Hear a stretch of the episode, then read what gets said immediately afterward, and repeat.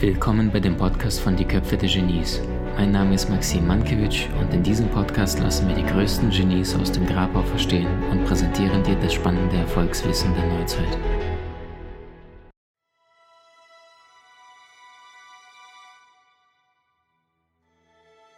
Wenn Sie so auf Ihr Leben bis jetzt schauen, wir sind ja alle unsere kleinen Mikrokosmen, ja, jeder nimmt seine Perspektive anders. Schopenhauer sagte, bei jeder Umgebung sieht jeder Mensch doch eine andere Welt, bei gleicher Umgebung. Äh, was ist Ihre Anschauung aktuell bezüglich des Lebens? Warum kommen wir hierher? Wozu das Ganze? Ja, das ist eine Frage, die ich für essentiell wichtig halte. Und ich wundere mich, dass sie sich so gut wie niemand stellt. Mhm. Ja, wenn man in eine neue Situation kommt, müsste man eigentlich erst Bilanz ziehen und schauen, okay, also wer bin ich, wo bin ich und warum bin ich hier? Und die meisten Menschen äh, wissen gar nicht, wer sie wirklich sind. Sie identifizieren sich mit ihrem Körper, mit ihrem Verstand, mit ihrer Persönlichkeit. Dabei müsste sie eigentlich schon die Weisheit der Sprache aufmerksam machen, denn sie sagen, das, was ich im Spiegel sehe, ist mein Körper. Aber wenn das mein Körper ist, dann kann ich das ja nicht sein. Dann mhm. bin ich der Besitzer äh, und dann sollte ich mich damit nicht identifizieren.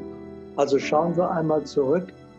Wer sind wir eigentlich? Wir sind derjenige, der sich irgendwann einmal vor langer Zeit entschieden hat, die Schule des Lebens hier auf der Erde zu besuchen, mit einer bestimmten Absicht, mit äh, um bestimmte Erfahrungen hier zu machen. Und das heißt also, wir haben gelebt und leben äh, lange bevor es unseren Körper gab, unseren Verstand, unsere Persönlichkeit, äh, lange bevor es unsere Eltern überhaupt gab, haben wir uns entschieden, hierher zu kommen in, eine bestimmte, in ein bestimmtes Land, in eine bestimmte Zeit, in eine bestimmte Umgebung, die besonders günstig ist für die Erfahrung, die wir hier machen wollen, für unsere Lebensabsicht.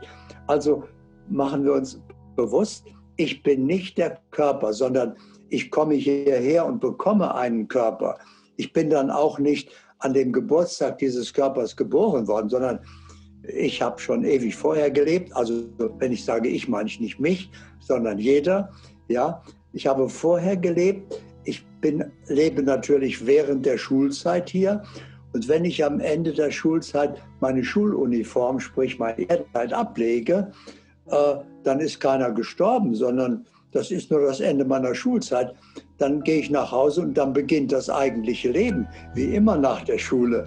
Das heißt also, ich erkenne mich dann als vollkommenes, ewiges Sein. Ich war schon immer, ich werde immer sein und äh, ich habe schon unzählige Erfahrungen gemacht, die wir ein Leben nennen, dass ich in irgendeine Schule gegangen bin und bin da scheinbar geboren worden und habe ein Leben erlebt und das Leben war irgendwann zu Ende.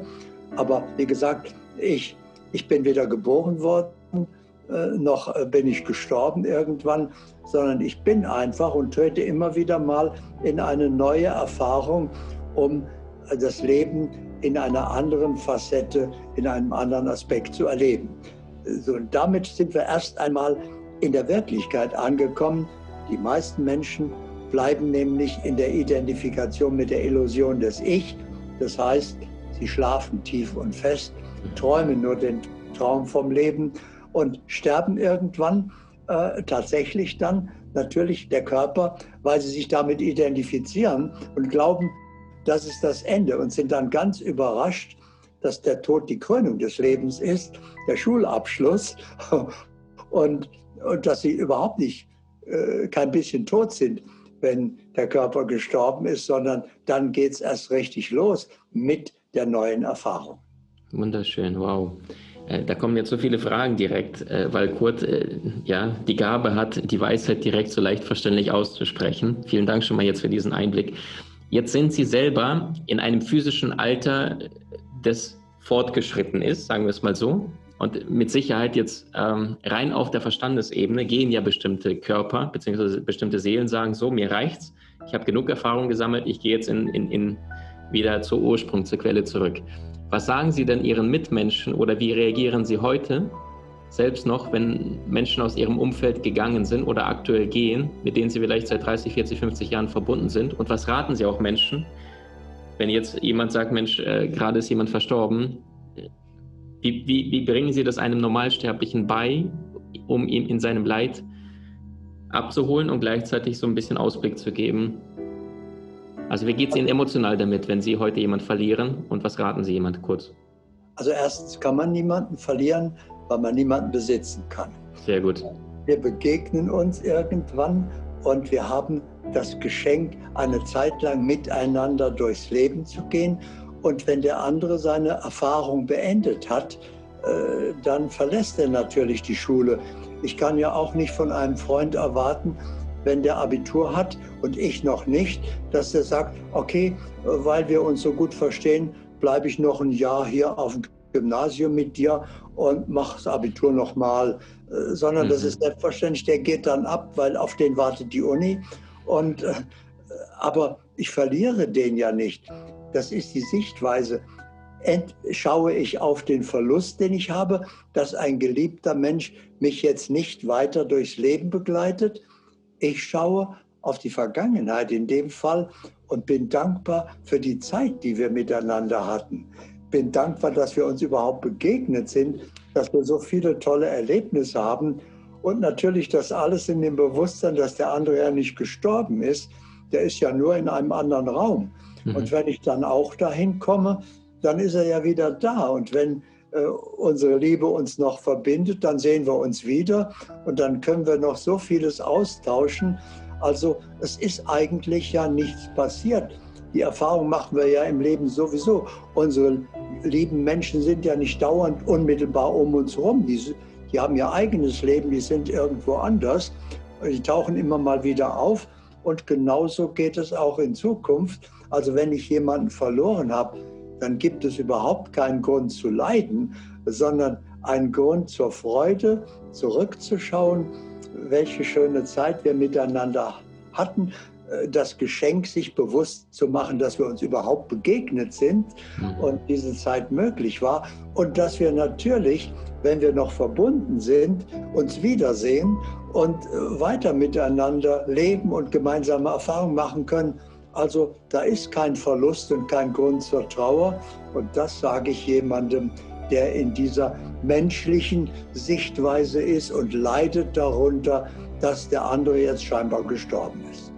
Mhm. Wunderschön, mal wieder sehr auf den Punkt. Also das heißt, Sie selber sind ja eine Seele in einem Menschenkostüm. Jetzt sind wir hier auf die Erde gekommen. Ich hatte mal ähm, vor einem Jahr ungefähr äh, eine, eine schmerzvolle Situation für meinen Verstand und ähm, habe das natürlich sofort spirituell weggebügelt und habe gesagt, Maxim, Opferbewusstsein, du leidest, brauchst du alles gar nicht so. Und dann hatte ich eine sehr, sehr kluge spirituelle Frau an meiner Seite, die mich beraten hat. Und dann sagte sie, naja, schau mal, Maxim, du könntest jetzt sofort den Schmerz verdrängen und wegbringen, indem du jetzt die, die spirituelle Wahrheit sagst, was ja auch stimmt. Gleichzeitig allerdings bist du ein, ein Mensch, das hier auf die Erde kommt, um bestimmte Erfahrungen zu machen und diese nicht sofort wegzubügeln und sagen, ich bin ja so spirituell erleuchtet, ich leide jetzt nicht. Also das heißt, Frage an Sie, erwischen Sie sich manchmal für eine kurze Zeit wenigstens, dass der Verstand dann, wenn jetzt etwas Schmerzvolles passiert, dann für einen kurzen Moment durch den Gedanken Schmerz in den Körper verursacht nur dass die Verweildauer vielleicht kürzer ist, dass Sie sich da schnell rausziehen oder sagen Sie nur noch pure Akzeptanz, Liebe und wenn es jetzt ein Mensch ist, den Sie seit 50 Jahren kennen, die Nachricht kommt, der ist heute Nacht verstorben? Ich erlebe beides ja gleichzeitig. Das heißt, mein Körper mit dem Verstand und der Persönlichkeit ist ja mein Erfahrungsinstrument. Mhm. Das heißt also, während ich bei Bewusstsein bin, äh, habe ich meinen Freund den Körper, habe ich meinen Freund den Verstand unmittelbar an meiner Seite. Ich erlebe, was der denkt, was der fühlt, ob der trauert, Schmerz und so weiter.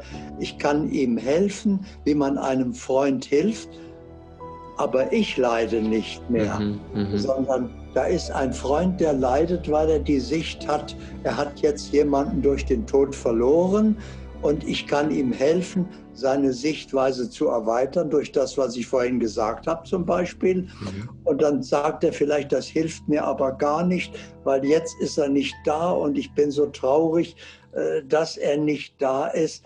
Und dann kann ich ihm eben, wie man einem Freund jetzt helfen würde, helfen, mit dieser Situation umzugehen.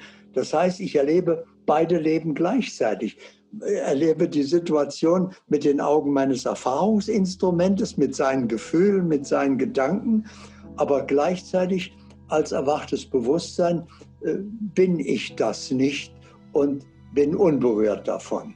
Mhm. Verstanden, angekommen. Wie genial bist du wirklich? Trainiere deine Fähigkeiten und erlange deine Meisterschaft mit den außergewöhnlichen Videokursen aus unserer Online-Akademie unter köpfe-der-genies.com.